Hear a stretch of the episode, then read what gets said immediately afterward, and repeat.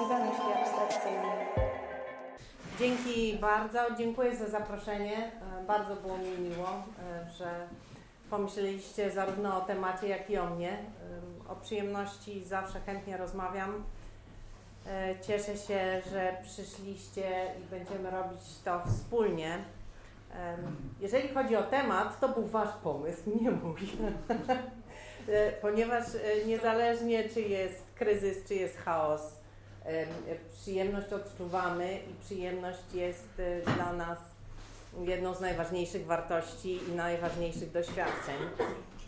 Ja pokażę Wam dzisiaj, e, czym jako filozof zajmuję się, czym zajmowałam się przez ostatnie lata i rzeczywiście ta książka e, e,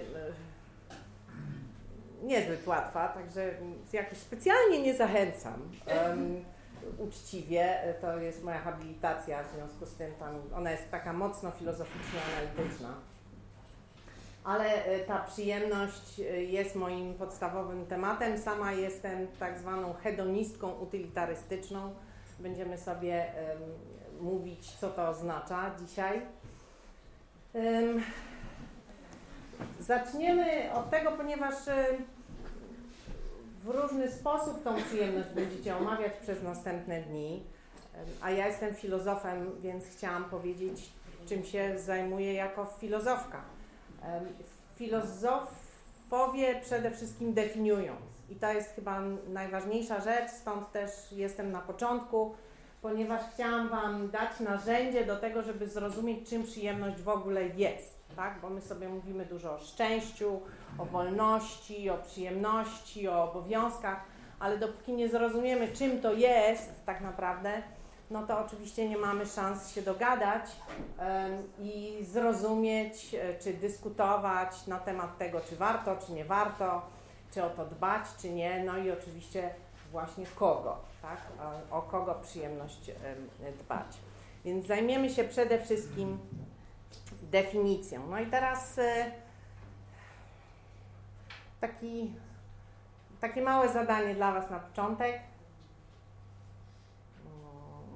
Dajecie sobie chwilę, żeby przypomnieć doświadczenie przyjemności, którego doznaliście i które pamiętacie. No, przez chwilę przypomnijcie sobie to doznanie, ten moment.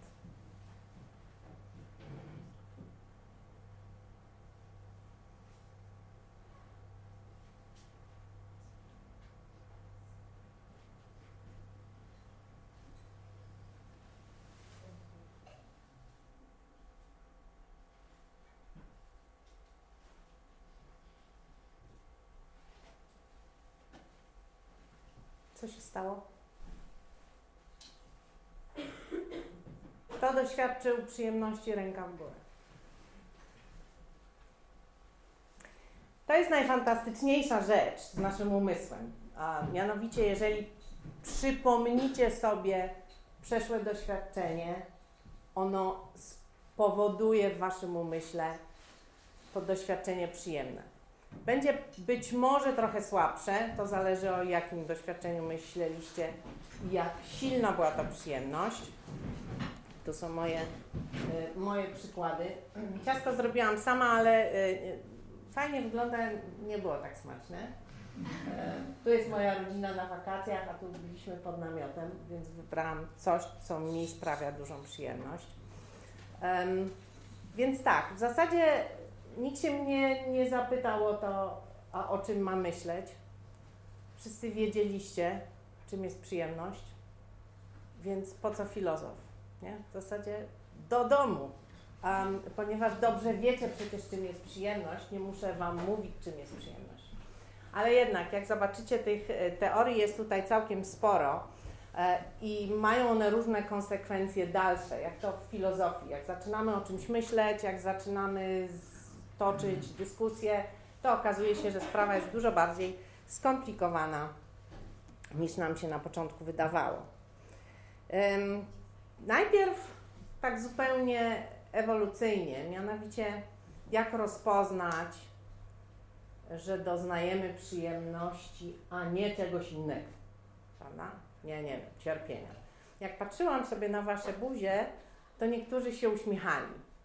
Tak? To jest jeden z podstawowych takich przejawów tego, że e, przyjemność odczuwamy. Co robimy jeszcze, jak odczuwamy przyjemność? Ktoś ma jakieś pomysły? Rozluźniamy się? Hmm? Rozluźniamy się? Czasami się rozluźniamy, tak. Czasami się pobudzamy. Czasami się spinamy, tak. Ktoś myślał o przyjemności z jedzenia? Mm, jak sobie przypomnicie coś smacznego, to co się dzieje? Śminie się. Oczywiście. Ślinimy się, zaczynamy mlaskać, tak? Dobra, jakie jeszcze przyjemność może być? Seks. Oczywiście. Przede wszystkim. Nie? Pierwsza myśl. Sex, drugs and rock and roll, oczywiście. To jest trochę, y, to jest trochę kłopotliwe. Y, Muszę Wam powiedzieć, że y, wśród filozofów ja już się przyzwyczaiłam, ale jak zaczęłam mówić, że zajmuję się przyjemnością, to każdy przyjemnością pani doktor się zajmuje. No. To, to, no ale dobra, no już, niech będzie. Jeszcze jakieś przejawy? Śmiech. Hmm? Śmiech. Śmiech, tak. Em, macie zwierzęta w domu jakieś? Czy wiecie, kiedy tym zwierzętom jest przyjemnie? Albo merdanie ogonem, albo ogon podnieś śniadanie skulony. Mhm. Mruczenie. Mruczenie, tak. Am, to rozluźnienie czasami, prawda, u zwierząt jest takim typowym objawem. Leżenie na plecach, e, czyli wystawianie brzucha. Em, to będzie ważny moment, ponieważ my werbalnie jesteśmy sobie w stanie powiedzieć, że jest mi przyjemnie bądź nieprzyjemnie, tak? E, Jestem zadowolona i radosna, albo właśnie cierpię. Natomiast inne zwierzęta, które z całą pewnością też doznają przyjemności i cierpienia, nie są w stanie nam tego przekazać werbalnie. Mm, Więc albo musimy je obserwować, albo musimy na przykład obserwować reakcje biochemiczne. I tą przyjemnością oczywiście zajmują się e, i inni naukowcy, na całe szczęście, bo wiele mogą filozofii podpowiedzieć. I to są To są nauki, e, nauki biologiczne, które badają mózg. W tej chwili można zrobić e, dwie dobre rzeczy. Jedną to zbadać krew na poziom różnych przekaźników. Przy czym tu jest dopamina i serotonina, to są takie e, typowe mm, e, przekaźniki właśnie, które się wymienia, natomiast o dopaminie bardzo dużo się w tej chwili mówi w kontekście raczej pragnienia. To tylko od razu podpowiadam. Natomiast więc z jednej strony to jest biochemia, z drugiej strony to jest oczywiście skan. Pewnie część z Was jest tak zwanymi urodzonymi optymistami albo pesymistami. Czyli albo Was za dużo nie tyka, albo życie wydaje się często nie takie znowu rozkoszne.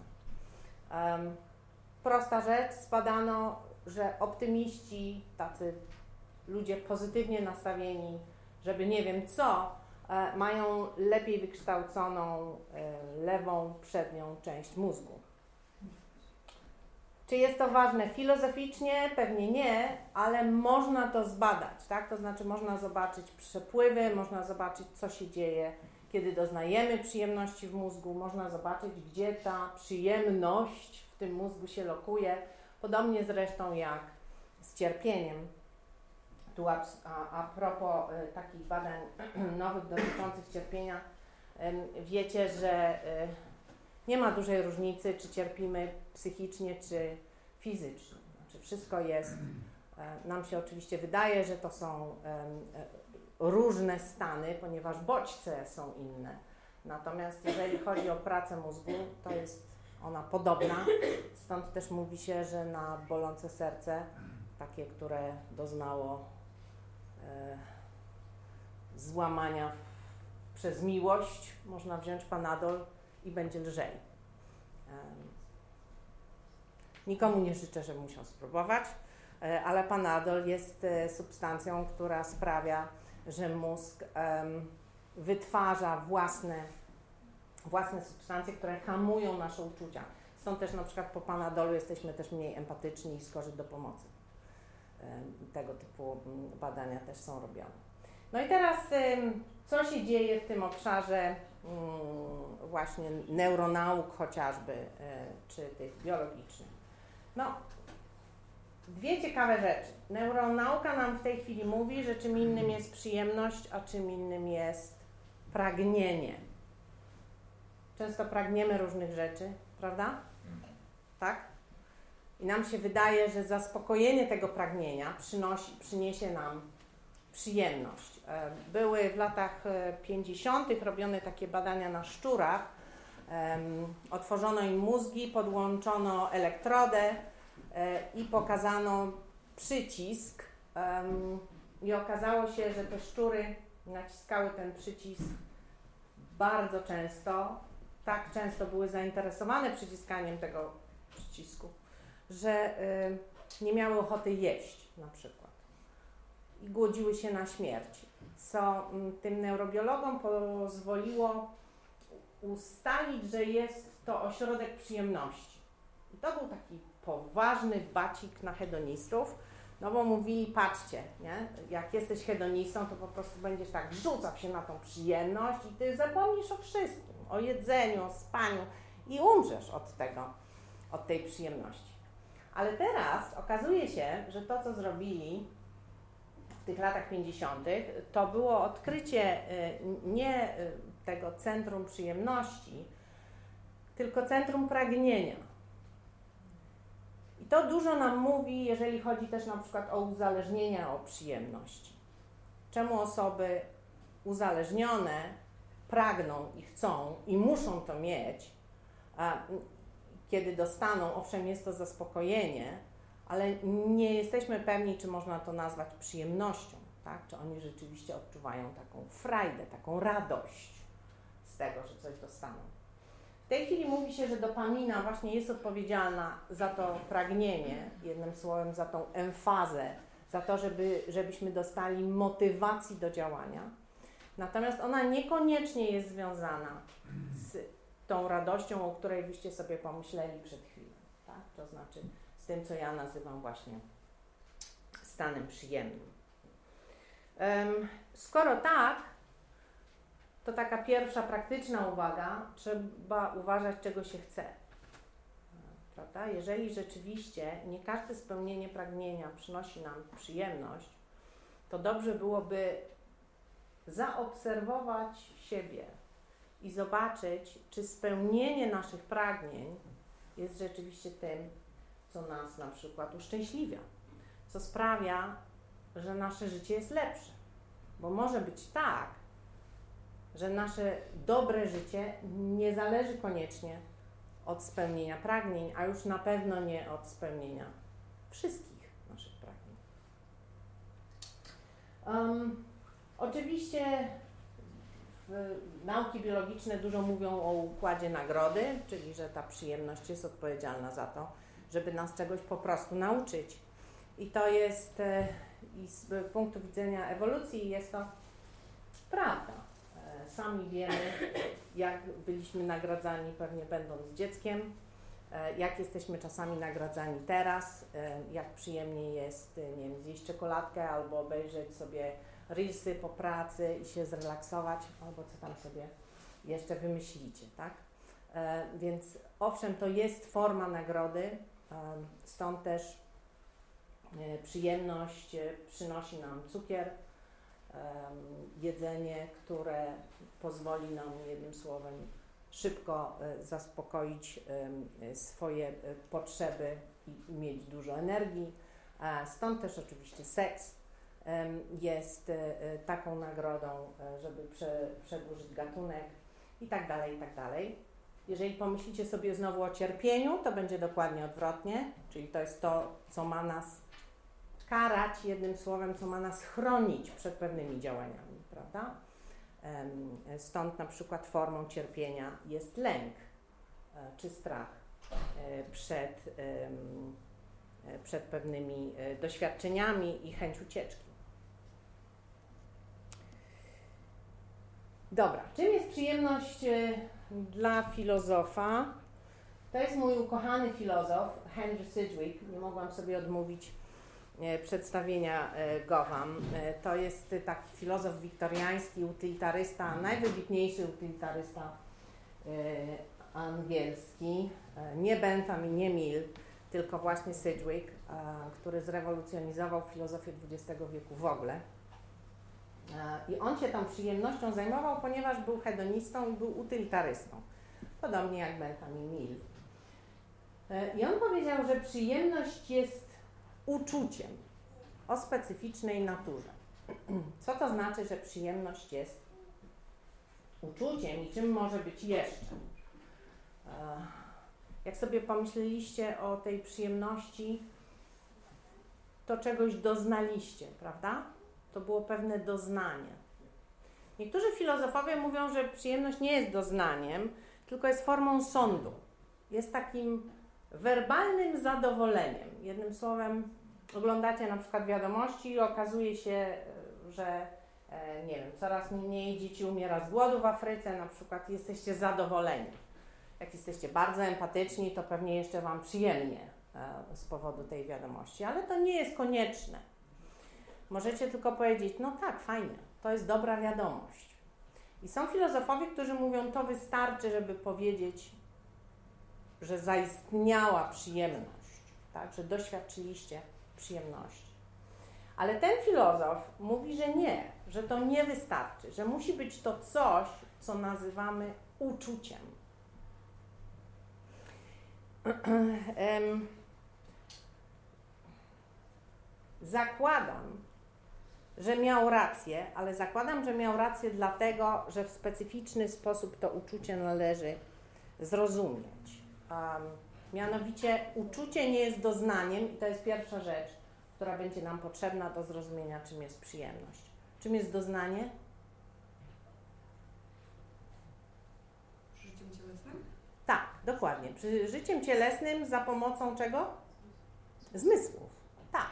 Mamy kilka zmysłów, prawda? Więc może być nam przyjemnie, bo coś jemy, coś słyszymy, coś wąchamy, czujemy, prawda? Owszem, to są wszystko doznania, ale zwróćcie uwagę, co się dzieje. Czasami to samo doznanie jest przyjemne, a czasami nie, prawda?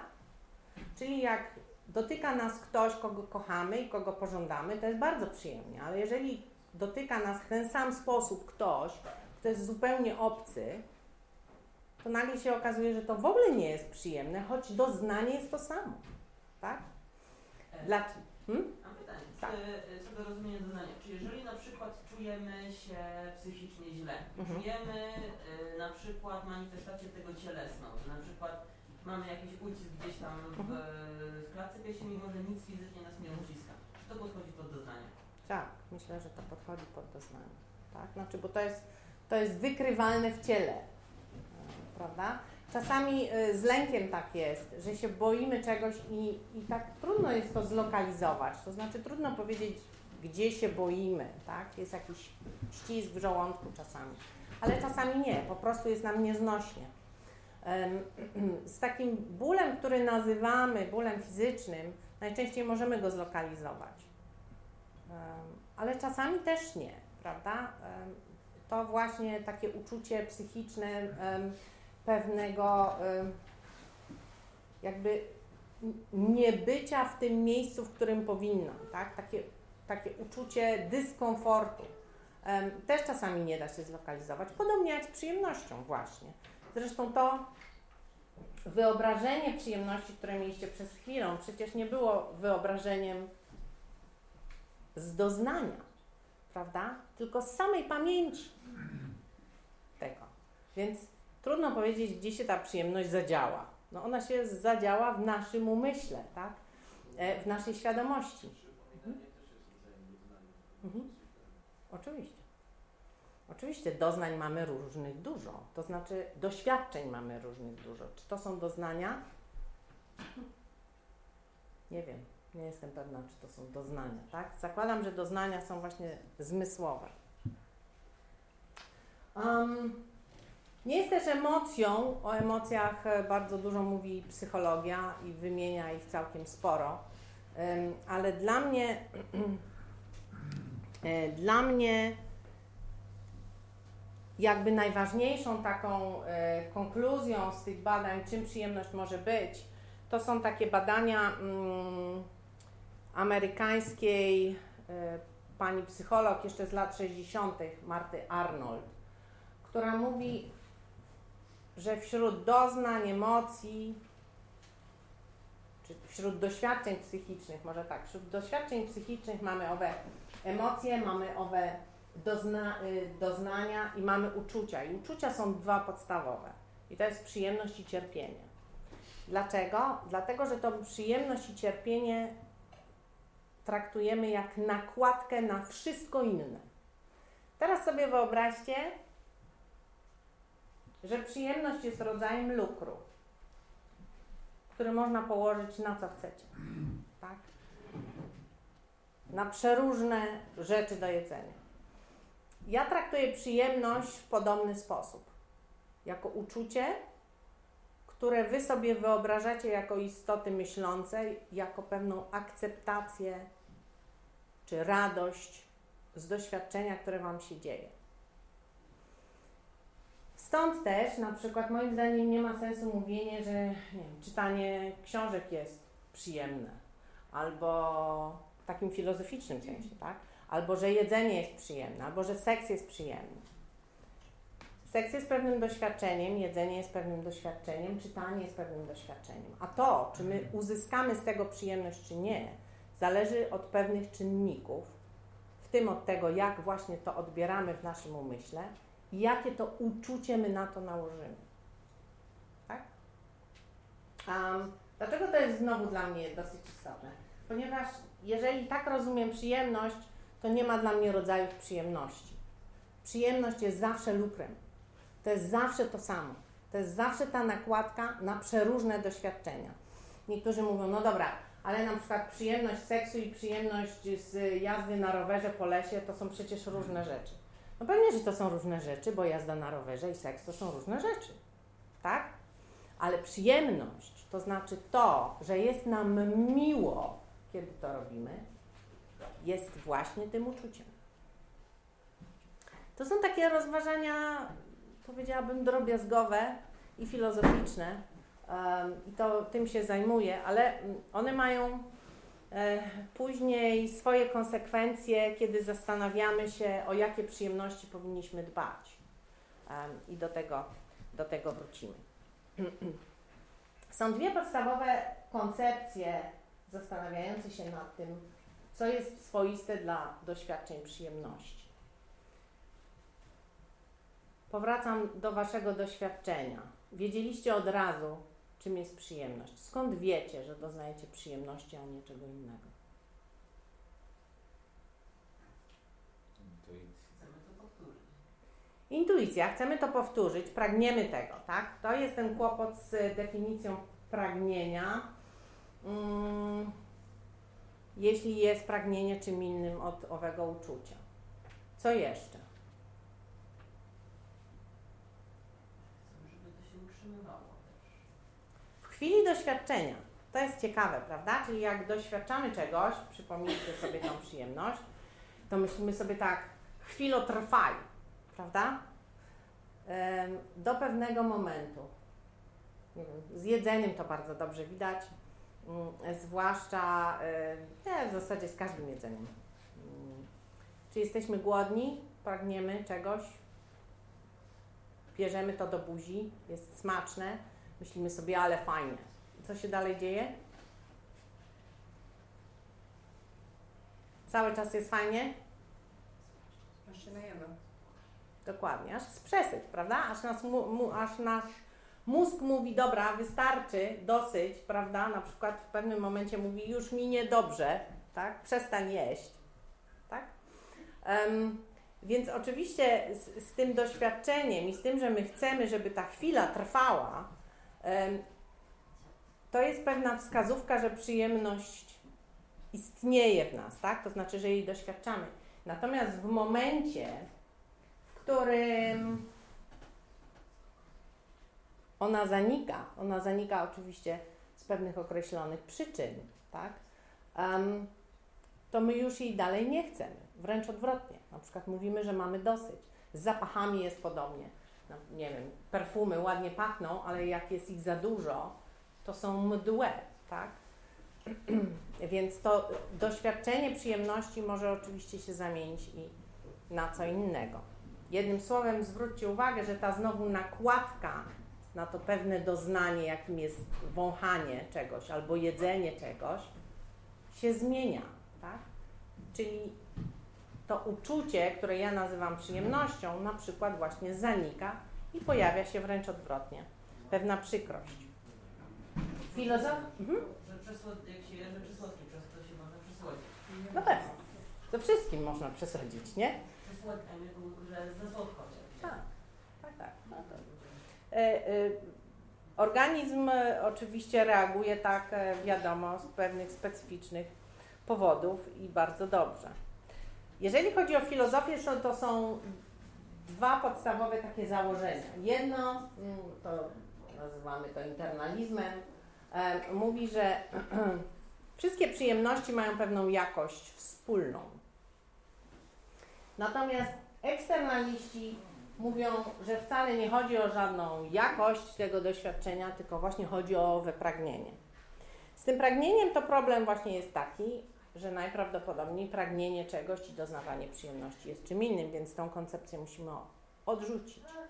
Natomiast jeżeli chodzi o, o e, e, ową jakość, no to musielibyśmy jej poszukać. I tego filozofowie rzeczywiście, to filozofowie rzeczywiście robią i szukają owej jakości przyjemności, która jest dla tych wszystkich doświadczeń wspólną. I tutaj znowu zwrócę się do Sidgwicka, do tego brodatego filozofa, którego Wam pokazywałam, ponieważ on mówił, tą wspólną jakością to jest taka myśl w nas, jak doświadczacie przyjemności, że to jest coś godnego naszej atencji. Jednym słowem, jeżeli myślicie sobie o tej przyjemności, to w chwili jej doświadczania myślicie o rany, ale fajnie, fajnie to mieć. To jest coś dla mnie dobrego. Tak może być? Zgodzilibyście się na to?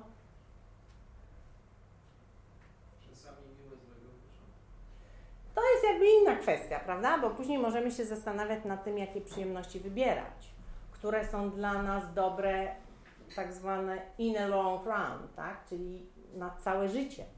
E, ale to, że to jest przyjemność, to wiadomo. To, że musimy być racjonalni i wybierać te, e, które później nie przysporzą nam na przykład więcej cierpienia, to jest nieco inna, nieco inna sprawa. Mamy jeszcze tą psychologię i neuronaukę, które podpowiadają nam różni, różne ciekawe rzeczy. tu takie są dwa fajne nazwiska. Kringelbacha jest książka przetłumaczona e, o e, przyjemności. Gdybyście byli zainteresowani, to to jest całkiem fajna pozycja e, właśnie o neuronauce. Mm. I to oni mówią, że pragnienie nie jest koniecznym elementem przyjemności, że natomiast przyjemność jest właśnie tym uczuciem takiej akceptacji. Tego, o czym Wam przed chwilą mówiłam. Czyli jeżeli tego doświadczacie, to myślicie sobie tak, to jest coś dla mnie dobrego, to jest coś wartościowego. O lukrowaniu doświadczeń już Wam powiedziałam. I dlaczego według mnie przynajmniej nie ma różnych przyjemności, tylko są różne doświadczenia. No i teraz jakby dochodzimy do sedna sprawy i do tego nieszczęsnego kryzysu. I tego, czy byśmy rzeczywiście, czy to jest jakiś kłopot z tym odczuwaniem przyjemności, czy nie. Więc pierwszą rzeczą, też znowu dosyć taką o, o filozoficznym znaczeniu, którą trzeba by ustalić, to jest to, czy przyjemność i szczęście to to samo. Tradycyjnie hedoniści, w tym utylitaryści XIX-wieczni brytyjscy mówili, że owszem, że być szczęśliwym i być w stanie tego doświadczenia przyjemności to jedno i to samo. Ale e, wygląda na to przynajmniej, że mamy różne doświadczenia. I o te różne doświadczenia mogę zapytać w różny sposób. Mianowicie mogę Was zapytać, czy jesteście w ogóle szczęśliwi? Czy macie dobre życie? A co to jest dobre życie? To możemy sobie ustalić, em, oczywiście, ale na razie zadaję takie dosyć proste pytanie. Czy myślicie, że macie dobre życie? Czy nazwalibyście swoim, swoje życie dobrym? Ręka w górę, kto by to zrobił? Większość. To jest y, oczywiste i naturalne. Znowu y, nasza zwierzęca natura nie pozwala nam w zasadzie odpowiedzieć na to pytanie inaczej. Słuchajcie, bo gdyby y, nasze samopoczucie i twierdzenie, czy mamy dobre życie, czy nie, zależało od przeczytanych wiadomości, na przykład dzisiaj, to byśmy nie przedłużali gatunku, prawda? W związku z tym my zapominamy, mm, nie bierzemy pod uwagę, a czasami po prostu to nasze, ta nasza świadomość jest ograniczona w taki ewolucyjny dokładnie sposób. Czyli nie bierzemy wszystkiego do siebie po to, żeby się chronić. I ta ochrona daje nam tą odpowiedź, że większość z nas myśli, że ma dobre życie. To, czym ono jest, to jest inna sprawa. E, Natomiast najważniejsze jest to, jak o tym myślimy. Jak Was pytam o to, czy macie dobre życie, to najprawdopodobniej pytam Was o to, czy jesteście szczęśliwi. Natomiast jeżeli bym zadała Wam teraz inne pytanie, czy jesteście szczęśliwi w tej chwili? To znaczy, czy doznajecie szczęścia w tej chwili? Jednym słowem, czy doznajecie przyjemności w tej chwili? To to jest inne nieco pytanie, prawda? Bo pytam Was o doświadczenie tego momentu. Jeżeli mogę zadać te dwa pytania, czyli to ogólne o dobre życie i o Wasz sąd na ten temat, albo zapytać o doświadczenie, które macie, oczywiście mam nadzieję, że mniej więcej jest Wam dobrze w tej chwili, no ale mogą być tutaj odmienne odpowiedzi. Czasami myślimy o naszym życiu, że jest dobre, choć doznajemy mniej przyjemności. A czasami myślimy, że tej przyjemności krótkotrwałej doznajemy całkiem sporo, ale w sumie i tak życie jest do bani. Tak? W związku z tym w tej chwili filozofowie jednak proponują, żeby te dwie rzeczy rozdzielić i mówić oddzielnie o szczęściu i mówić oddzielnie o przyjemności. Dlaczego zatem wolę mówić o przyjemności niż o szczęściu? Dlatego, że ten sąd, którego teraz dokonaliście, o tym, czy macie dobre życie, czy nie, może być bezpodstawny. Nie wiem, czy to jest ważne, czy nie, ale jest to ciekawe. Był taki filozof, nazywał się Ludwig Wittgenstein, bardzo był to ważny filozof, um, pierwsza połowa XX wieku, który był Austriakiem, pochodził z jednej z najbogatszych austriackich rodzin, miał nieprawdopodobny majątek, który odziedziczył który w całości rozdał. Uczestniczył w pierwszej i drugiej wojnie światowej, w pierwszej, w drugiej już nie, w drugiej już nie, bo już był w Anglii, w pierwszej. E, uczestniczył, e, miał depresję, dwóch jego braci popełniło samobójstwo. jednym słowem, życie miał dosyć smutne. A przynajmniej takie życie, o którym bym sobie, jak myślę sobie, jakie życie mogłyby mieć moje dzieci, to myślę sobie, nie chciałabym, żeby żyli życiem Wittgensteina. Choć to bardzo był ważny filozof i powiedział wiele ciekawych rzeczy. To nie, ponieważ bardzo cierpiał w tym swoim życiu. Otóż Wittgenstein jak umierał, to powiedział ostatnie jego słowa, które wypowiedział, po- były takie. Powiedz im, że miałem wspaniałe życie. Ja się bardzo cieszę, że on to powiedział, bo wyobrażam sobie, że jak ktoś umiera i mówi takie słowa, to jest mu lżej odejść, niż na przykład jak myśli, że miał straszne życie. Ale myślę sobie, że jego sąd nie był oparty na jego autentycznych doświadczeniach, tylko na jego świadomości w chwili umierania. Jeżeli tak, to te słowa były oparte raczej na pewnej przyjemności, tak pojętej, w tej chwili, w której to mówił, niż raczej na tym, że to jego życie było takim życiem spełnionym. W tą stronę jest pół biedy. Natomiast zdarza się, mhm. Czy to nie jest też trochę o wyborze? Bo skoro nakładamy rzeczy, to może trochę jak z sensem. Jak ktoś się pyta, czy mamy sens w życiu, czy nie mamy i możemy sobie w pewien, sen, w pewnym sensie wybrać, jeżeli możemy mieć różne postawy wokół tego, to, to czy to nie był taki świadomy wybór, którego mógł dokonać zaraz przed śmiercią, bo było to w jego dobrze pojętym ostatnim interesie? Oczywiście, to znaczy, tak jak ja mówię, to, że on mm, to powiedział, było dla niego dobre. Natomiast e, wynikało to z, raczej z uczuć, czy też z, doświad- z doświadczenia chwili, niż z tego, co przeżył w życiu. Prawda? Tak, tak by się wydawało. Tylko jeszcze powiem o tej drugiej sytuacji, w której zwróćcie uwagę, że czasami jesteśmy niezadowoleni z życia, spotykamy kogoś, kto jest notorycznie niezadowolony z życia, choć w zasadzie wszystko mu wychodzi. Jest zdrowy, nie biedny, nie głoduje, ma rodzinę i tak dalej, i tak. Czasami myślimy sobie, rany, czemu ten człowiek jest wciąż niezadowolony? Tak? Mm, on może doznawać przyjemności, ale może myśleć o swoim życiu w negatywny sposób. Co z tym zrobić? Wiem.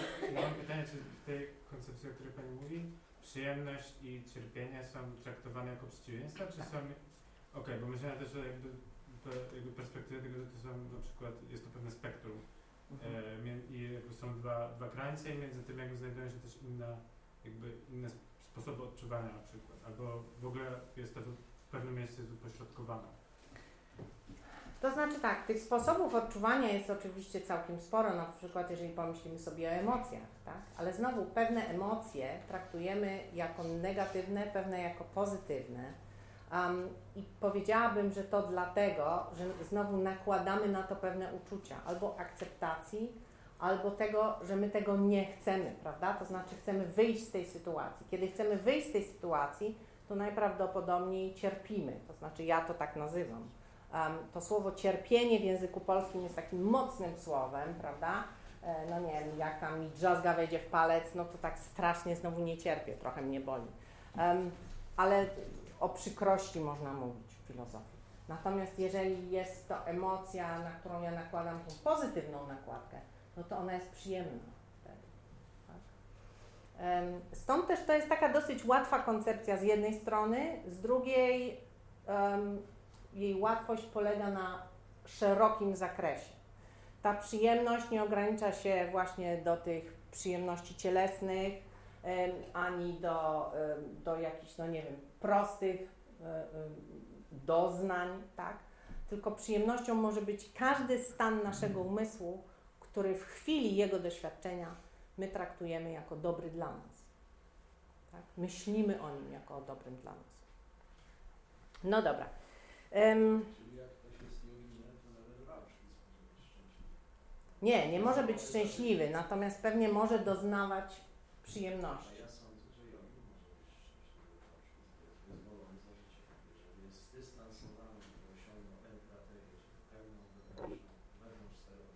Aha. nawet Auschwitz by nie zmagał. Z tym, że to jest bardzo rzadkie i bardzo. Mhm. Znaczy ja się odwołam do pewnej tradycji, to Mhm. musi być jogi. Oczywiście nie ma sensu chrześcijaństwa. Mhm. Być może, być może. Oczywiście te stany, to znaczy te stany psychiczne, które nazywamy stanami szczęśliwości, em, są pewnie znowu zależne y, od właśnie pracy mózgu z jednej strony, a z drugiej strony no, są to stany, które trwają. Tak? Przyjemność jest chwilowa, tak samo jak zresztą em, to cierpienie, o którym mówię. Natomiast stan nasz psychiczny jest czymś szerszym. Więc tak. Dlatego Naprawdę rozwinięty chrześcijanin, a powie Krishnaita, Mhm. bywa wierzą w inne, inne, w innym paradygmacie metafizycznym, że mogą Mhm.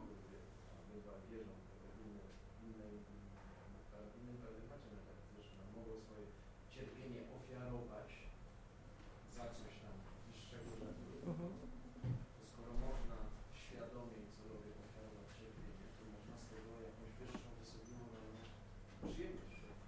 Mhm, mhm. No, są pewnie y, y, cierpienia, y, które doznajemy za, dla wyższych celów, tak? Em, Więc to oczywiście jest możliwe, że my cierpimy, ale wiemy na przykład, że zostaniemy na, za to nagrodzeni. U dentysty tak samo, prawda? Czy nie wiem, jakiś. No, no, najprościej. Em, no to, to, to może nie masochizm, ale widzimy cel, tak? A, którym jest co innego niż, niż samo cierpienie.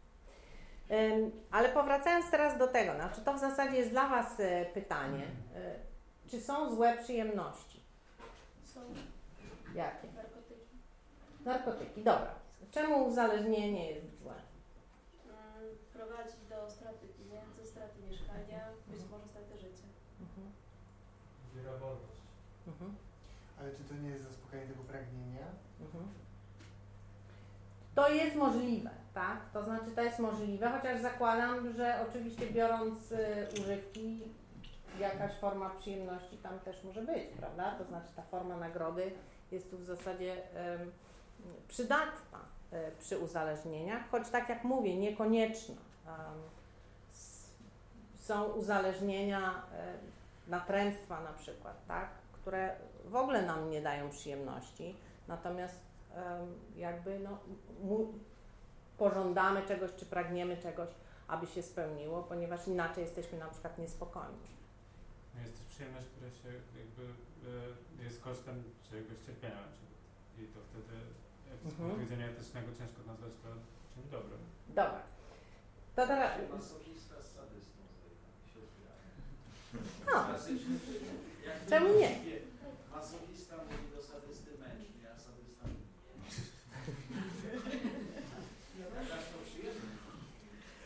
nie. Jest to wykluczone. Jakbyśmy pomyśleli na razie o, o naszym życiu, tak? A za którymi przyjemnościami idziecie, a które na przykład odrzucacie? Czy jest w tym jakaś świadomość i em, planowanie życia, dajmy na to? Że tu chodzi o konsekwencje tej przyjemności. Mhm. To, tak można podsumować myślę. Tak. Mhm. Ja nawet, ja nawet bym tutaj y, stwierdził, że nie ma czegoś takiego jak zła przyjemność, to tylko konsekwencje, które z- przyjemności, które mają złe konsekwencje. Mhm. No, to, to, to byłoby coś, co pewnie y, bym chciała powiedzieć, tak? Że przyjemność sama w sobie nigdy nie jest zła, jako to zupełnie oddzielne doświadczenie, ale my wiemy, że ona może powodować coś, co będzie miało złe skutki, tak? Na przykład przyniesie więcej cierpienia. I teraz oczywiście ciekawym pytaniem i podstawowym dla etyki, którą się zajmuję, jest to, czyja jest to przyjemność, czyje cierpienie i co w sytuacji konfliktu. Bo w sytuacji naszego własnego życia, to mówmy się, że my pewnie mamy jakieś systemy, które regulują. Czasami to tam no, zjemy o jedno ciastko za dużo, prawda, albo tam zrobimy coś durnego, ale jeśli chcemy doznawać więcej przyjemności, a mniej cierpienia, to my się uczymy dosyć szybko, tak? co się dzieje, a za czym iść. Jeżeli jesteśmy bardziej świadomi, obserwujemy siebie, to, to to życie jakoś tam sobie prowadzimy. O siebie dbamy mniej więcej. Natomiast oczywiście najpoważniejsze problemy są, kiedy pojawia się inny, tak? Kiedy ja muszę myśleć, czy jemu nie, nie przyniosę cierpienia, albo odwrotnie, czy powinnam na przykład sprawiać, żeby wzmagać przyjemności e, u innych ludzi czy zwierząt. I w związku z tym dla mnie na przykład ten temat e, przyjemności w czasach kryzysu, czy tego, tu rozmawiałam z Karoliną wcześniej i ona mówi, jak się rozpoczęła wojna w Ukrainie, to wiele ludzi się zastanawiało, czy powinni doznawać przyjemności w sytuacji, kiedy inni cierpią. Dlaczego nie? Sta, sta, staliście przed takim dylematem? Nie w ogóle. Tak. Zwłaszcza, że jedna trzecia ludzi nie dojada lub głoduje Mhm. cały czas od początku naszego życia, więc zakłada, mając pewną wiedzę na temat świata, od początku powinna nas trafić, więc milion ofiar. Wojna w Iraku, milion ofiar. no, jakby to jest wszędzie. Dobra. Czyli z jednej strony jest taka, taka jakby leciutka hipokryzja w nas, prawda? To znaczy coś się gdzie zadziało blisko, no my to widzimy, prawda? Znaczy, bo mieliśmy e, ta, taki nagły, mm, takie nagłe doświadczenie w zasadzie osób głęboko cierpiących wśród nas, prawda, przyjezdnych. E, w związku z tym zadziałała nasza empatia, a propos, bo to działa neurony lustrzane, tak? Um, czyli widząc ich cierpienie, my sami zaczęliśmy to cierpienie odczuwać uh, i sami korygować własne przyjemności. No ale jak dla mnie to jest pytanie o to, uh, czy ten świat potrzebuje jeszcze tego naszego cierpienia, to pierwsza rzecz, a po druga taka czysto psychologiczna, to znaczy czy sami cierpiąc będziemy w stanie innym pomagać, tak? To takie, wiecie, tam zupełnie taka psychologiczna klisza, zadbaj najpierw o siebie, żeby dbać o innych, no. Ale po prostu coś w tym jest, dlatego, że jeżeli cierpimy sami, to w sposób naturalny najpierw chronimy siebie, a później myślimy o innych. E, ja, ja się tak zastanawiam, czy jakby te jakby osoby, bo wiele osób doświadczyło właśnie takiego, mm, takiej refleksji, że może nie mają prawa odczuwać przyjemności. Mhm. W takim razie, nawet gdyby odczuwały tą przyjemność, mając to głowy, że nie tego robić, to rzeczywiście byłoby doznanie przyjemności.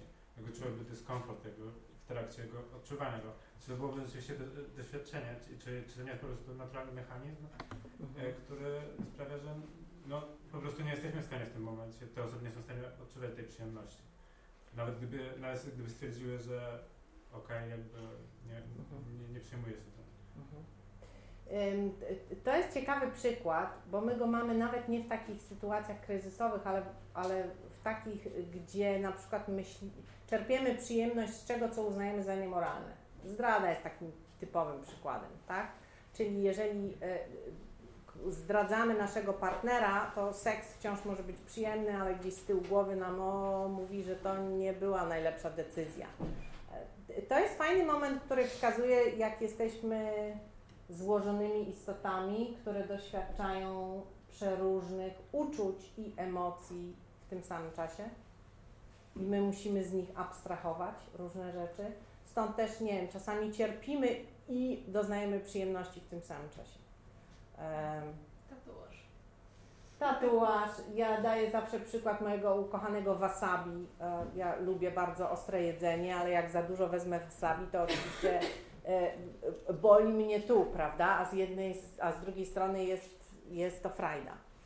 Em, Więc po prostu jesteśmy takimi istotami, które potrafią doznawać różnych rzeczy w zasadzie w jednym doświadczeniu. Tak? Te, doświadczenia są złożone. W tym nie ma nic dziwnego. Em, Jeżeli się im przyjrzymy, to oczywiście trudno je rozdzielić właśnie, natomiast samo to, że możemy odczuwać przyjemność i jednocześnie myśleć, że nie powinniśmy jej odczuwać, sprawia, że my oczywiście właśnie jesteśmy dużo bardziej złożonymi istotami niż, niż jakiekolwiek inne, które nie czynią tego namysłu tak, nad własnym doświadczeniem nad tym, co się z nimi dzieje. Tym samym względem chyba nie można czuć przykrości, przyjemności, bo ten przykładowy cudzołożnik, który się tu pojawił, nie może czuć rozkoszy i jednocześnie od razu w tym samym momencie. Później on może jakiś dobre przeżytek.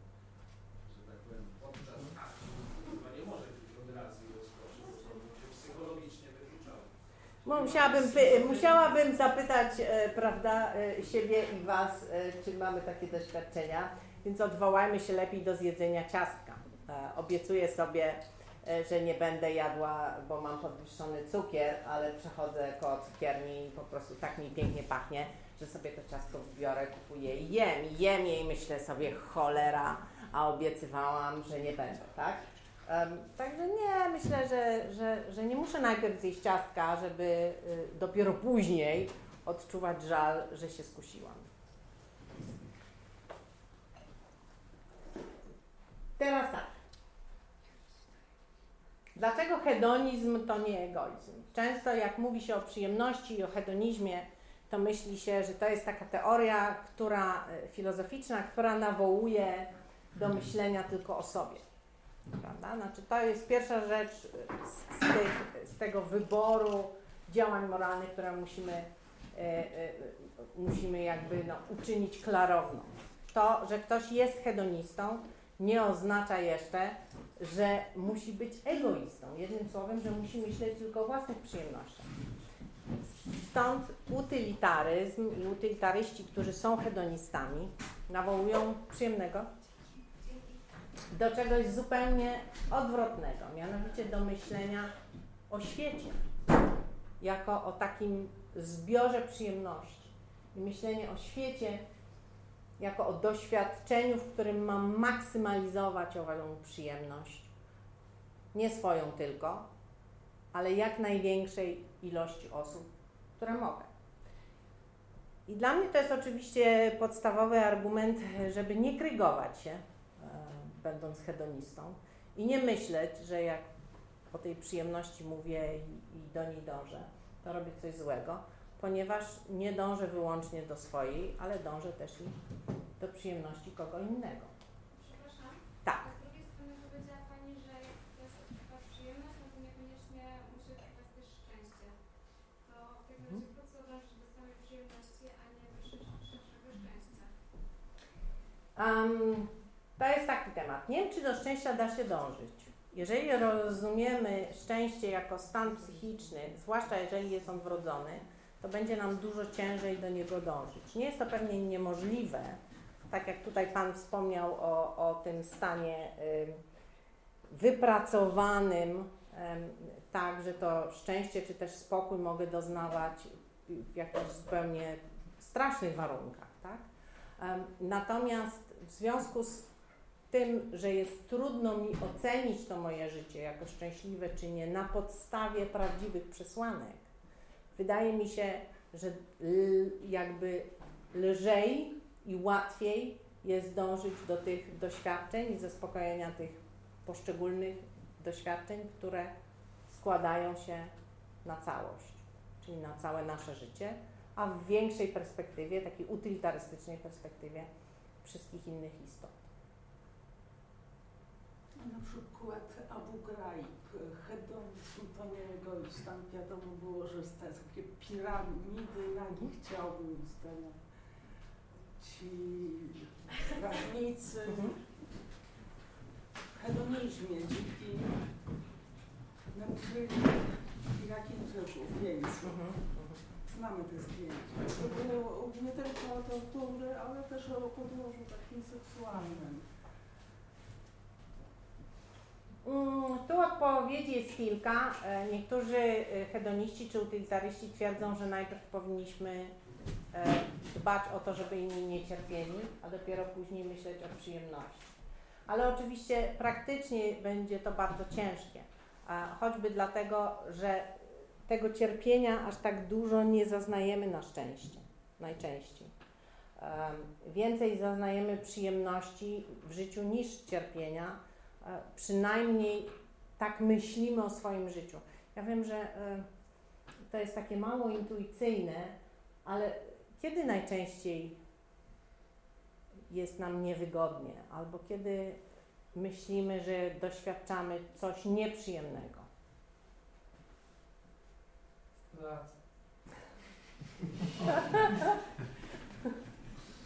Oj, to niedobrze, bo to może być dosyć częste. Zwróćcie uwagę wtedy, kiedy nam jest coś odbierane. To znaczy, kiedy ktoś nas wyrogowuje z naszego normalnego życia. Nie wiem, okazuje się, że nie ma kawy rano, a zawsze była. Albo na przykład, e, nie wiem, zmokniemy, a było nam ciepło. E, albo ktoś wyjeżdża i za nim tęsknimy. Tak? Wiele z naszych podstawowych cierpień związanych jest z brakiem tego, co było wcześniej. Stąd też to, że my mamy coś, jest raczej niejako pierwotnym stanem, tak? To znaczy stanem, który jest dla nas bardziej naturalny. Stąd też twierdzę, że my jesteśmy zawsze na lekkiej górce. Jako organizmy żywe, organizmy, które mają przedłużać swój gatunek, jesteśmy na lekkiej górce. To, kiedy jest nam gorzej, to jest zabranie tej górki. To jest zabranie tego, co jest dla nas stanem naturalnym. Ja Ale z jednak... drugiej strony prawie wszystko możemy utracić, więc być może miał rację Arystoteles, że należy rozpoznać, znaczy dążyć do tego, czego utracić niepodobnie, gdyby coś takiego istnieje. Właśnie, To byłby kandydat na przyczynę szczęścia, Mhm. bo wszystko, nawet przyjaciela lojalnego mogą utracić. No stąd też psychologia pozytywna mówi tyle o tym, że szczęście jest w nas, prawda? I powinniśmy jej szukać w nas, a nie w czynnikach zewnętrznych. Ale z drugiej strony, jako istoty społeczne, e, trudno to sobie wyobrazić, w jaki sposób mielibyśmy być szczęśliwi sami w sobie, ze sobą, skoro cały czas jesteśmy w pewnej relacji i ta relacja nas kształtuje. Ja bym jednak na ten, y, na tą koncepcję, że cierpieniem jest odebranie, ja bym jednak to traktował jako pragnienie. Mhm. Ponieważ jeżeli coś nam y, zostanie zabrane, no to od razu pojawia się pragnienie nieść to Mhm. z powrotem. A jeżeli rozgraniczam przyjemność i pragnienie, Pragnienie jest bardzo częstym doświadczeniem, które współgra z tym, na pewno. Tak? Nie, nie, nie ma tu, tu wątpliwości. ja, ja bym się nawet kusił o stwierdzenie, że pragnienie i przyjemność, one mam, po prostu są ze sobą powiązane. Okej. Y, Nawet w kontekście tego, że niektóre badania y, twierdzą, że właśnie dopamina jako, jako neuroprzekaźnik y, pożądania, y, motywacji, ona dwu, dwukierunkowo będzie współgrać z układem opioidowym, czyli en, tak zwanymi endorfinami, gdzie się niektórzy naukowcy doszukują przyjem, najczęściej za przyjemność. Tak.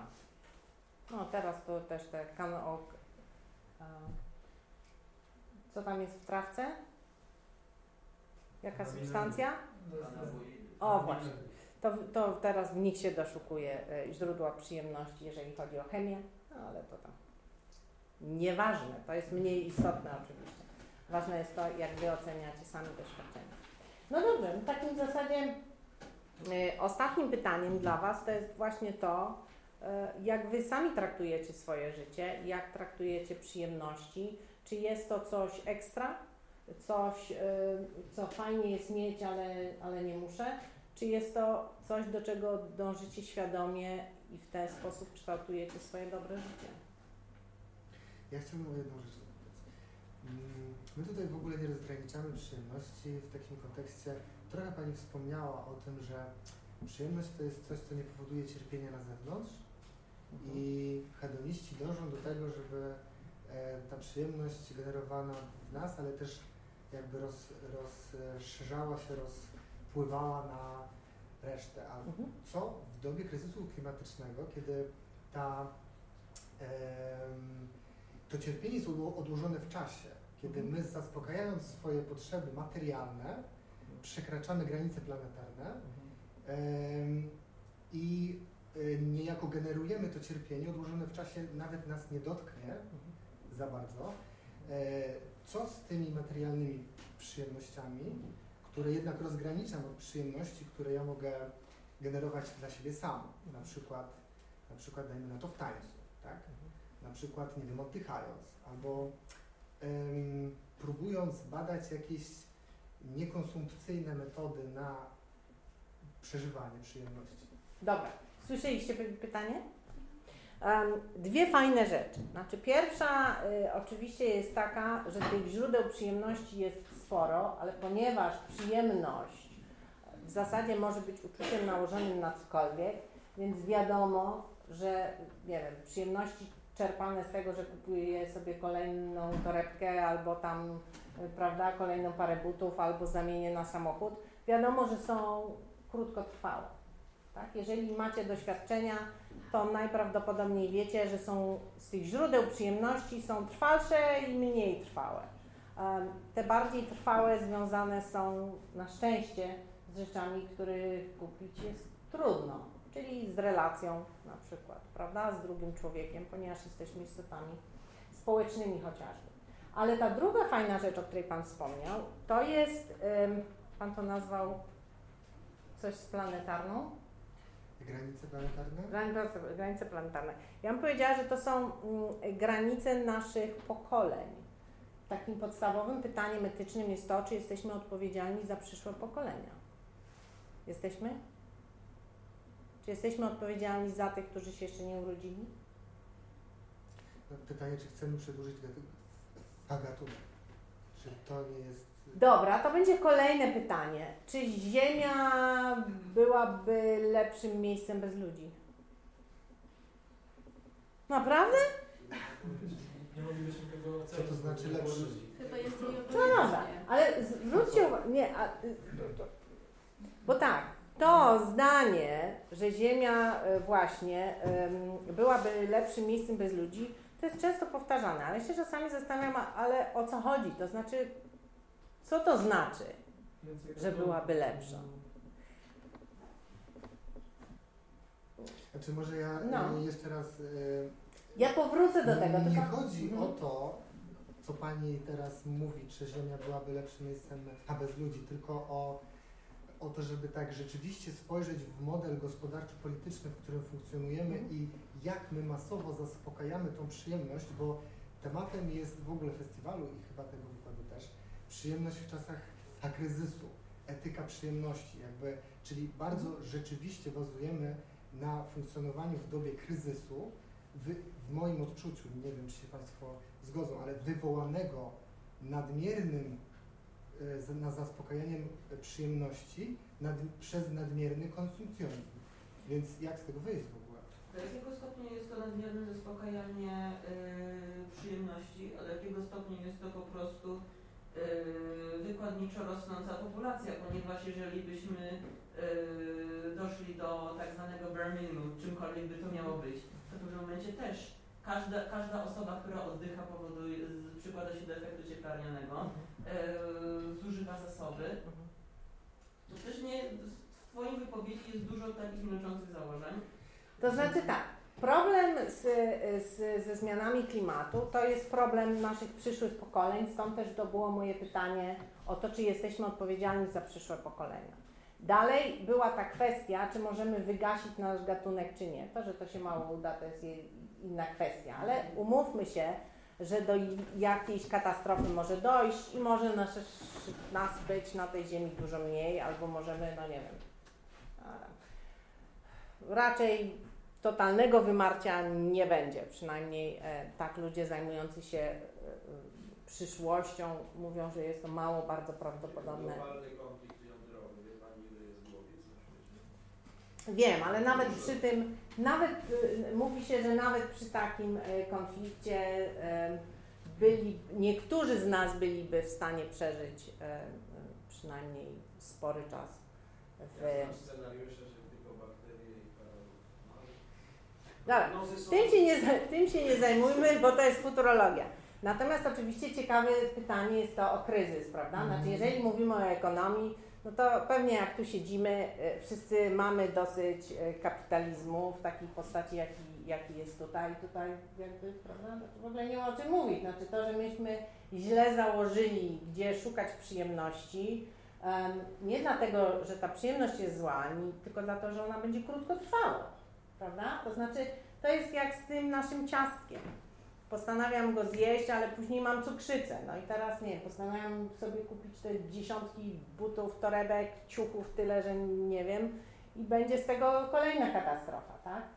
Mm, No ale to są, to są te systemy, które, że tak powiem, sobie gdzieś tam działają, tak? Możemy o tym oczywiście mówić, ale tak jak mówię, pewnie się dogadamy. Natomiast te pytania takie typowo filozoficzne, to jest, są te pytania ogólne, na które w zasadzie nie mamy trochę wpływu, tylko możemy o nich pomyśleć. Czyli właśnie o to, czy ta Ziemia byłaby lepszym miejscem bez nas w ogóle. Um, Nie chodzi o etykę przyjemności, sensu stricte. No. Jakby, jakby, ym, czy ona ma sens? Gdzie ona leży? Czy w ogóle, czy nie chodzi mi o to, czy przyjemność jest etyczna, Mhm. tylko która przyjemność jest etyczna, a która może tej etyczności zostać pozbawiona przez te ograniczenia, w których jednak musimy zacząć funkcjonować. Tak. Mhm. To, to już żeśmy o tym powiedzieli, prawda? To znaczy, to jest jak z każdym programowaniem co do przyszłości. Nie sama przyjemność jest zła, ale jej konsekwencje. I to, że powinniśmy wybierać jedne, a zarzucać inne, jest patrzeniem w przyszłość, prawda? To znaczy tym, jaką tą przyszłość chcemy widzieć. Jeżeli chcemy ją widzieć o klimacie, który się tak nie zmienia szybko jak w tej chwili, no to oczywiście powinniśmy zmniejszyć konsumpcjonizm, um, pozamykać część fabryk, a przede wszystkim zakończyć jak najszybciej wojnę. Dosłownie wczoraj czytałam jakieś w ogóle straszne dane odnośnie y, gazów cieplarnianych, które są uwalniane pod wpływem wojny, tak, wybuchów, pożarów e, i oczywiście też e, tego, co się sta- stało z Nord Stream. Także tutaj wojna e, w tej chwili przyczynia się do zmian klimatu e, bardzo szybko i gwałtownie. No i nie była oczywiście planowana. E, W związku z tym te zmiany klimatyczne będą szybciej. Także wydaje mi się, że to nie jest inny problem, to jest ten sam problem z planowaniem przyszłości, wybieraniem przyjemności, które dadzą możliwość przeżycia. Ale mówię tak e, jeszcze raz, wy już sami musicie się zastanowić, czy przedłużanie gatunku ludzkiego e, byłoby czymś dobrym i czy jesteśmy odpowiedzialni za przyszłe pokolenia. Ja, ja, ja chciałem jakby a propos tego powiedzieć tylko, że nie- to nie jest kwestia jedynie przyszłości, Mhm. bo to jest pewna jakby e, perspektywa europejska, zachodnia, że my jakby myślimy o zmianach klimatu w perspektywie przyszłych lat, ale jakby na przykład zaspokojanie to jakby, co tu mówię, że zaspokojenie przyjemności i to w jaki sposób nasz system wspiera zaspokojenie przyjemności, bo to jest jakby problem bardziej systemowy myślę niż sa- samej przyjemności, jakby wpływa na ludzi, którzy żyją w innych częściach świata dokładnie teraz. I Mhm. jakby to, to jest coś o tak. cierpieniu, które jest e, już, już nie jest powiedzmy w czasie roz, e, rozciągnięte, tylko jest też w przestrzeni i przez to dla nas e, jakby jest tak samo nierealne jak to, co się będzie działo z naszymi przyszłymi pokoleniami, ale to jest jakby inna sprawa, w sensie... No, jest realne też o tyle, że będziemy mieli więcej emigrantów, prawda? Znaczy to, Oczywiście. to, to Europa będzie musiała y, y, chociażby z, zmierzyć się z, z ludnością subsaharyjską, która nie będzie mogła się wyżywić. Oczywiście. I tak właśnie chyba chodziło o to, czy etyka, tak jak rozumiałem to pytanie, czy w ogóle e, etyka przyjemności dąży do tego, żeby na przykład stworzyć pewne ramy etycznej przyjemności, czy Mhm. wzorce etycznej przyjemności. Mówi się, e, e, mówi się o tym coraz więcej, oczywiście. Przy czym to jest, wiecie, znaczy filozofowie to są straszni teoretycy. em, e, W związku z tym, e, no tak, jakby tu się kończy moje zadanie, prawda? Ja je mogę przekazać ekonomistom, ja je mogę przekazać psychologom i powiedzieć, dobra, szukajcie ścieżek namawiania ludzi do takich przyjemności, które będą miały pozytywne konsekwencje w przyszłości. Bo ja już swoją robotę zrobiłam, tak? To znaczy ja to zdefiniowałam, powiedziałam, czym jest przyjemność, jest to doświadczenie naszego umysłu, świadomości, natomiast praktyczne rozwiązania należą do innych dziedzin nauk. Oczywiście no, my się tym interesuje, interesujemy jako mm, filozofowie praktyczni, natomiast e, no tutaj wiecie, no możemy sobie rozmawiać, ale zmiany zawsze muszą być systemowe. E, My tam możemy sobie jeść to latę i być weganami i nie wiem, nie, nie latać samolotem, em, ewentualnie posiadać jedno dziecko albo w ogóle, e, ale to i tak nic nie zmieni, jeżeli, nie wiem, wybucha wojna, prawda, albo e, mamy taki przemysł e, w Chinach, tak. Jednej rzeczy nie mogę pojąć. Wybucha wojna. My tylko widzimy wojnę teraz, która ma miejsce na Ukrainie. Przecież od 1945 Nie, nie, roku oczywiście, że nie. mamy co rok konflikt wywołany przez największego giganta kapitalistycznego, który powodując się tymi ideami właśnie nieskrępowanego hedonizmu, drukuje pieniądze bez pokrycia, dolara bez pokrycia, prawda? Od 1945 roku mamy programy Dropshot, Unthinkable i tak dalej, prawda? Z tego dociskania do wschodu coraz bardziej, tego, tej eskalacji wojny, przy dodrukowaniu takim, że teraz obecnie dług Stanów Zjednoczonych wynosi zadłużenie, to jest e, 70 miliardów dolarów. E, Co może pokryć ten dług? Jedynie wojna, eskalowanie wojny, czyli od już nie tylko fakt jest taki, że y, Stany Zjednoczone finansowały de facto Hitlera, prawda, poprzez y, instytucje przemysłowe. To były tam z Düsseldorfu, prawda, No wiadomo, tak, no, oczywiście, no. Pierwsza wojna, no nie ukrywajmy tego, prawda? Nie, ledwo się zakończyła wojna w 1945 roku, były organizowane przez Churchilla akcje Dropshot Antipearl, czyli zbombardowania nuklearnego 100 miast po Hiroshimie i Nagasaki, zbombardowania 100 miast y, w, w, w w Związku Radzieckim, prawda? I to miejsce, ta eskalacja y, Sojuszu Północnoatlantyckiego była bezpośrednią przyczyną tego, co się dzieje. Ja nie wiem, dlaczego to zamilczamy. No nie ma rzeczy bez przyczyny. Pani jakoś razem doskonale o tym wie, prawda? I takie ucinanie tego nagle, że wojna nagle w Ukrainie. Nie, nie, no to są... I kryzys nagle się poja- pojawił. No nie, to to narastało. A, to, to, to, to, jest, e, dziękuję, że to Pani powiedziała, bo dokładnie, znaczy jak wymyśliliśmy ten temat o tej etyce przyjemności i o kryzysie, to tak sobie pomyślałam, e, rozmawiałam po, po odebraniu Ukrainie Krymu, e, kiedy pierwszy raz tak się naprawdę przestraszyłam, że e, Rosja znowu będzie wywoływać wojnę. Rozmawiałam z Peterem Singerem um, i mówię, i co teraz? Taka cała w strachu i w spięciu i w lęku. A on mówi tak, ja tam żyję 70 parę lat, prawda? Przeżyłem e, wojnę w Korei, przeżyłem e, wojnę w Wietnamie. I jak to, świat się toczy nadal. W związku z tym, tak, to znaczy to, że my widzimy siebie w tej chwili w kryzysie i chaosie, to dlatego, że to nas dotknęło, a nie dlatego, że świat się bardzo zmienił w tej chwili. Bo wciąż, prawda, wciąż ten świat jest m, być może e, całkiem najlepszy do, tych, do, do tej pory. No. E, Także to, to też warto o tym pamiętać. Właśnie mnie to boli, że w ogóle tych przyczyn nie staramy się doczekać, tylko zupełnie tak jakoś bezmyślnie, y, nie szukając. y, Nie, nie, nie jak- widzę tego w ten sposób. Widzę raczej y, nasz problem y, w tym, że tak jak mówię, my y, się spotykamy, wy na pewno właśnie macie różne spotkania, y, prawda, ze swoimi studentami o tym rozmawiam, tylko jesteśmy trochę bezradni. Prawda? To znaczy, co dalej zrobić z tą naszą wiedzą chociażby. Nie podlegać tej fali propagandy, mówić jak jest. Wydaje mi się, moja odpowiedź na Nie to powtarzać banałów z telewizji, czy to państwowej, czy to publicznej, czy sponsorowanej Taka przez... frontalna propaganda, że całe zło świata to jest USA i wujek sam i White House, no to przepraszam, to też jest narracja. No. Nie, ja tego wcale nie powiedziałam. Ja tego wcale nie powiedziałam. Ja mówię o bardzo globalnym o związku zależności. KGB współpracowało z CIA.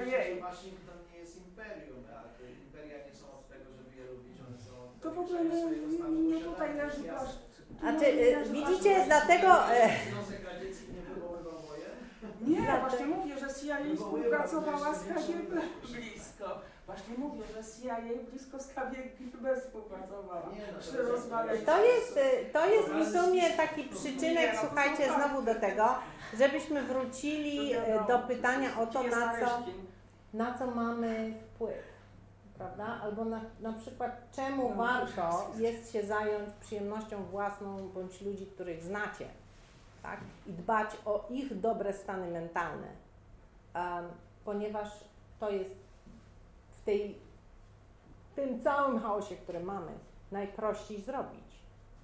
I jest z tego jakiś użytek, prawda? To znaczy jakaś korzyść. A jeżeli myślicie o tym, żeby być sami w dobrych stanach mentalnych i wiecie, co zrobić, aby wasi najbliżsi byli w dobrych stanach mentalnych, to już jest całkiem sporo. Um, być może dalej powinniśmy oczekiwać siebie, od siebie innych rzeczy, e, bardziej globalnych, no ale tak jak mówię, znaczy to tutaj e, duża praca e, na pewno nad świadomością. Ja się tego dzisiaj nie tykam.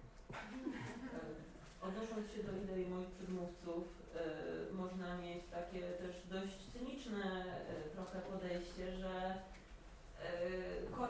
na, na skali tej najwyższej, Mhm. czy to mocarstw, czy to megakorporacji, które są w pewnym sensie też mocarstwami, panuje pewnego rodzaju hipokryzję, że z jednej strony będzie się mówić o e, dobrze innych osób, a z drugiej strony te instytucje będą e, działały w sposób bardzo bezwzględny i być Mhm. może świat po prostu jest. No to korporacje wyznaczają trendy, a nie państwa. Czy jakiekolwiek. No tak, ale to należałoby zmienić ludzką naturę, a to zdaje się jest niewykonalne. bo Przynajmniej mówić o tym. Chciwość jest dobra, jak mówi główny bohater. A przynajmniej dociekać, gdzie jest źródło. Chyba John Malkovich, nie wiem czy Państwo oglądali. To jest na temat tego kryzysu 2008. Tak, na, tak, tak, ja, znakomicie. ja osobiście jestem niestety pesymistą, który widzi tą szklankę przysłowiową do połowy Mhm. pustą, bo wydaje mi się, że znaczy, nad zmianą ludzkiej natury religie i filozofie i inne tradycje pracują od niepamiętnych czasów i sukcesy są mierne. sukcesy są mierne. E, Hmm. Człowiek to jest generalnie łajca, która jest egoistyczna.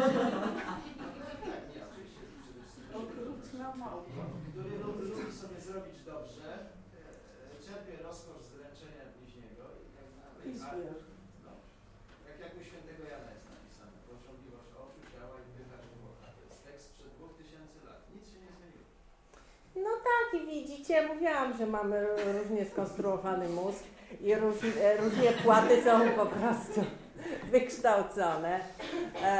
Tak czy owak, no myślę, że e, myślę, że można na sprawę popatrzeć znowu e, praktycznie i skoro dane jest nam to życie, jedno pewnie, to wykorzystać je w- w taki sposób, e, żeby powiedzieć to, co Wittgenstein na łożu śmierci, prawda? E, Czego Wam bardzo życzę, oczywiście. Bardzo, bardzo Wam dziękuję. Dziękuję za dyskusję i dziękuję, że mnie wysłuchaliście.